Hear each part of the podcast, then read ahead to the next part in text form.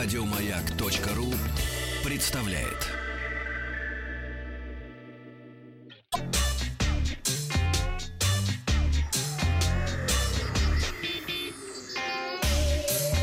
Страна транзистория. Добрый день, Вахтанг Махарадзе, новости высоких технологий. И не секрет уже, что в Москве стартовала крупнейшая игровая а, выставка «Игромир» и «Комикон». Продлится она до конца этих выходных. Вчера был пресс-день, и было много презентаций. В частности, а, компании NVIDIA и группа SAF-MAR а, представили в России облачную игровую службу GeForce Now, или сокращенно GFN. Э, в общем-то, это первая в мире такая коммерческая история, очень крутая. Теперь пользователи Mac и те, у кого слабый компьютер, могут поиграть в игры с хорошей графикой. Как все это это работает.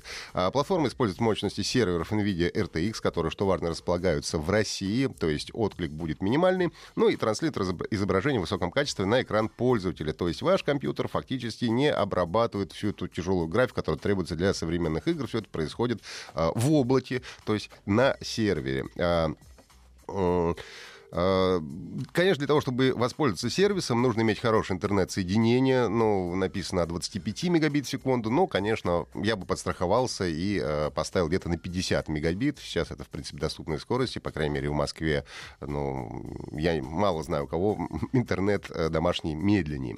Стоит отметить, что служба не дает доступа какой-то особой библиотеке игр. Она позволяет запускать э, в облаке поддерживаемые игры из собственных аккаунтов пользователей в Steam, Battle.net, Uplay и Epic Games. Ну, то есть, если я в Steam покупаю игры, у меня там их порядка 100 с лишним, а в Battle.net, Uplay и так далее, все эти игры я подцепляю к сервису и, соответственно, могу играть во все свои игры, э, которые у меня есть, э, если мне не хватает, опять же, мощности своего компьютера. Ну и плюс ко всему, еще раз повторюсь, хорошая очень история для пользователей Mac, потому что для, э, на macOS, в общем-то, с играми всегда дела обстояли, мягко говоря, не очень хорошо. Ну и также компания, я пообщался с представителем компании, они сказали, что через какое-то время, пока, конечно, не обещаем, но, а, возможно, запустим на фирменной э, приставке, телеприставке Shield, э, которая позволит э, в будущем играть на приставке, соответственно, выводить изображение на экраны ваших телевизоров. А, список совместимый с GFN.ru проектов пока не очень большой, но с ним можно ознакомиться на официальном сайте, но со временем количество будет увеличиваться. Доступ обойдется в 1000 рублей в месяц при оформлении первого подписки э, дают бесплатно по в течение двух недель. Полгода обойдется в 5 тысяч, ну и годовая подписка на сервис обойдется в 10 тысяч рублей.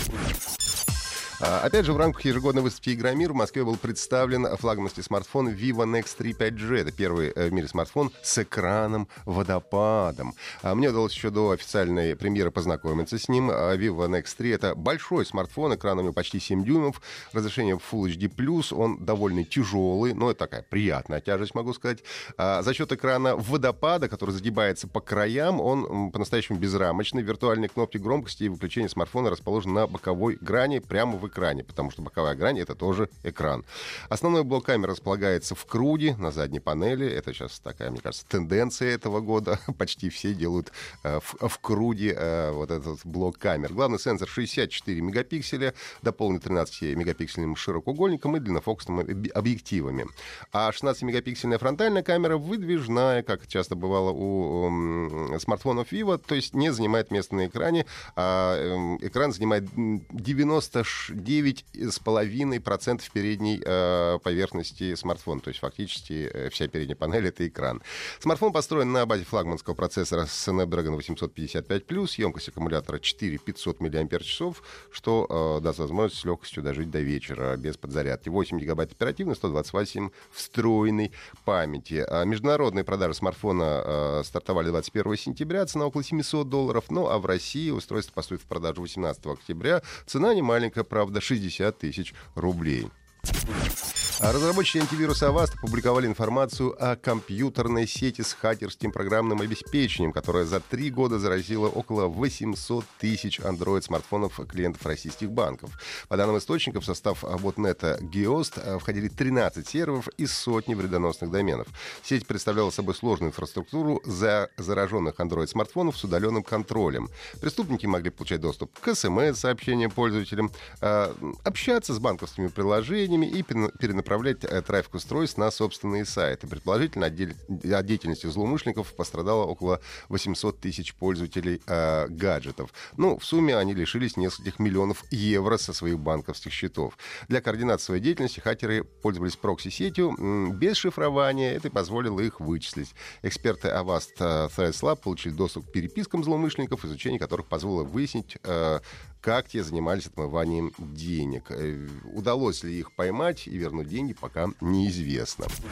Ну и компания Google э, работает над приложением Personal Safety, э, который автоматически распознает автокатастрофы. Э, все вы знаете, что э, последние Apple Watch э, поддерживают, у них есть такая тревожная кнопка, то есть когда человек падает, э, например, э, э, часы это дело фиксируют и, э, соответственно, звонят э, в больницу ближайшим родственникам. Ну и вот похожая история здесь. С помощью различных датчиков, включая акселерометр и микрофон, а телефоны Pixel, а именно они первыми будут получать это приложение, будут пытаться определить аварию. Если это произойдет, телефон а, громко издаст сигнал тревоги. Если ответа не будет, то автоматически будет звонить по номеру экстренных служб и сообщит местоположение пользователя. Разработчикам XDA удалось обнаружить заготовку в магазине Play, которую Google а, преждевременно, э, судя по всему, случайно опубликовала, ну и в том числе несколько скриншотов приложения Personal Safety. А судя по этой информации, людей будет несколько несколько возможностей после автомат... Э, автом... автоматического определения ДТП подтвердить, что они в порядке, ну а также предотвратить экстренный вызов, если у них все хорошо. А программное обеспечение, по-видимому, дважды запросит ответ пользователя, прежде чем начать процесс звонка в экстренную службу. Ну и, к сожалению, судя по информации из магазина Play, функция определения автокатастроф Personal Safety на момент старта будет доступна только в Соединенных Штатах. Ну и также возможно, что первое время функция будет эксклюзивом грядущих смартфонов Google Pixel 4. Это были все новости на сегодня. Если есть вопросы, задавайте ВКонтакте. Ну и, конечно, подписывайтесь на наш подкаст «Подкаст Транзистория» на сайте Маяка и в iTunes. Еще больше подкастов на радиомаяк.ру